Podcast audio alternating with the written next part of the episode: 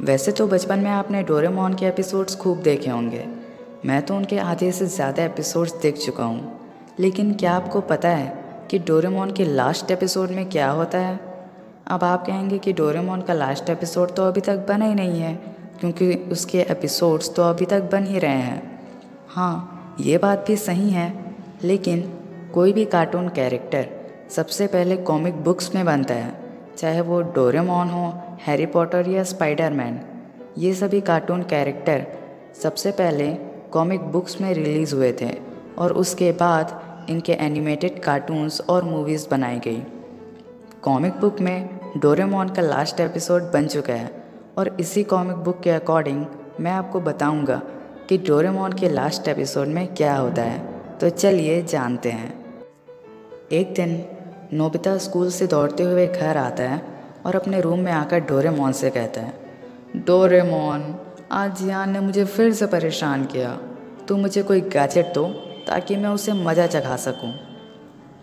लेकिन डोरेमोन कोई रिप्लाई नहीं देता। वो चुपचाप नीचे बैठा रहता है। एक घंटे बीत गए। नोबिता को ये बात अजीब लगी, क्योंकि पहले डोरेमोन इतने टाइम तक चुप कभी नहीं बैठा था। नोबिता ने डोरेमोन की बहन डोरामी को फ़ोन किया और उसे सारी बात बताई। तब डोरामी ने बताया कि डोरेमोन के अंदर जो बैटरी लगी है, वो बैटरी ख़त्म हो चुकी है। चूँकि डोरेमोन एक रोबोट ही तो है, उसको भी चलने के लिए एनर्जी की ज़रूरत होती है।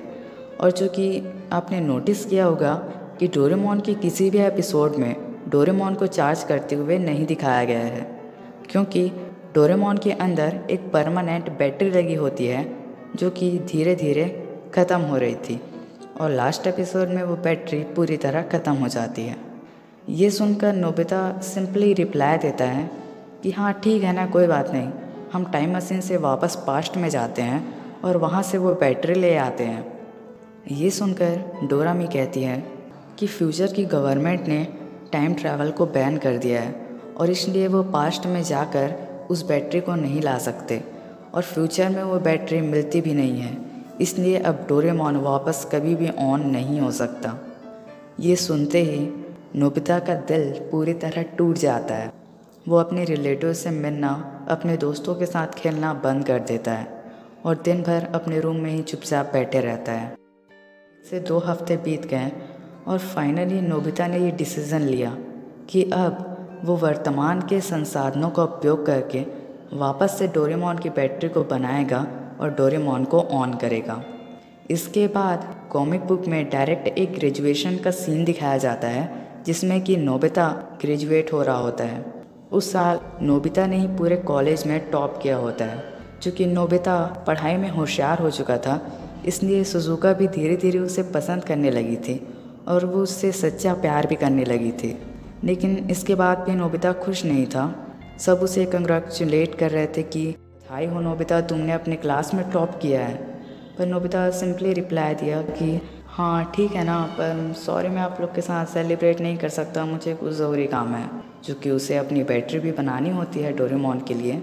और इसके बाद डायरेक्ट दस साल बाद का सीन दिखाया जाता है, जिसमें कि जियान एक बिजनेसमैन बन चुका होता है और सोनियो भी एक कंपनी का सीईओ बन चुका होता है। नोबिता ये सारी बातें अपने दोस्तों को भी बताता है। हाँ और फाइनली नोबिता एंड सिजुका की शादी भी हो चुकी होती है। एक दिन नोबिता अपने लैब पे काम कर रहा होता है और अचानक से चिल्लाता है I have done it I have done it मैंने ये कर दिखाया। और फाइनली नोबिता डोरेमोन के लिए वो बैटरी बना ही लेता है। और जैसे ही नोबिता उस बैटरी को डोरेमोन के अंदर डालता है, डोरेमोन अचानक से उठता है और कहता है, नोबिता, तुमने अपना होमवर्क ख़त्म कर लिया? डोरेमोन को तो पता ही नहीं होता कि दस साल से भी ज़्यादा समय बीत चुका है। नोबिता अब बड़ा हो चुका है और उसकी तो दाढ़ी भी आ चुकी होती है।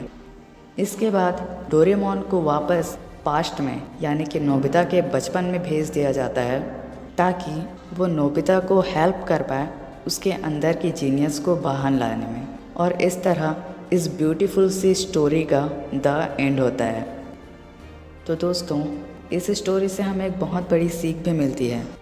दुनिया में हर आदमी के अंदर एक जीनियस छिपा होता है। नोबिता, जिससे कि पूरी दुनिया गधा और बेवकूफ़ समझती थी, उसने वो कर दिखाया जिसके बारे में किसी ने सोचा भी नहीं था। वो बड़ा होकर इतना बड़ा साइंटिस्ट बना। इस स्टोरी से हमें सीख लेनी चाहिए। जब हम अपने क्लास के टॉपर्स को देखते हैं और कहते हैं कि यार ये तो क्लास का टॉपर है कितना होशियार है और हम तो ठीक से कैलकुलेशन भी नहीं कर पाते।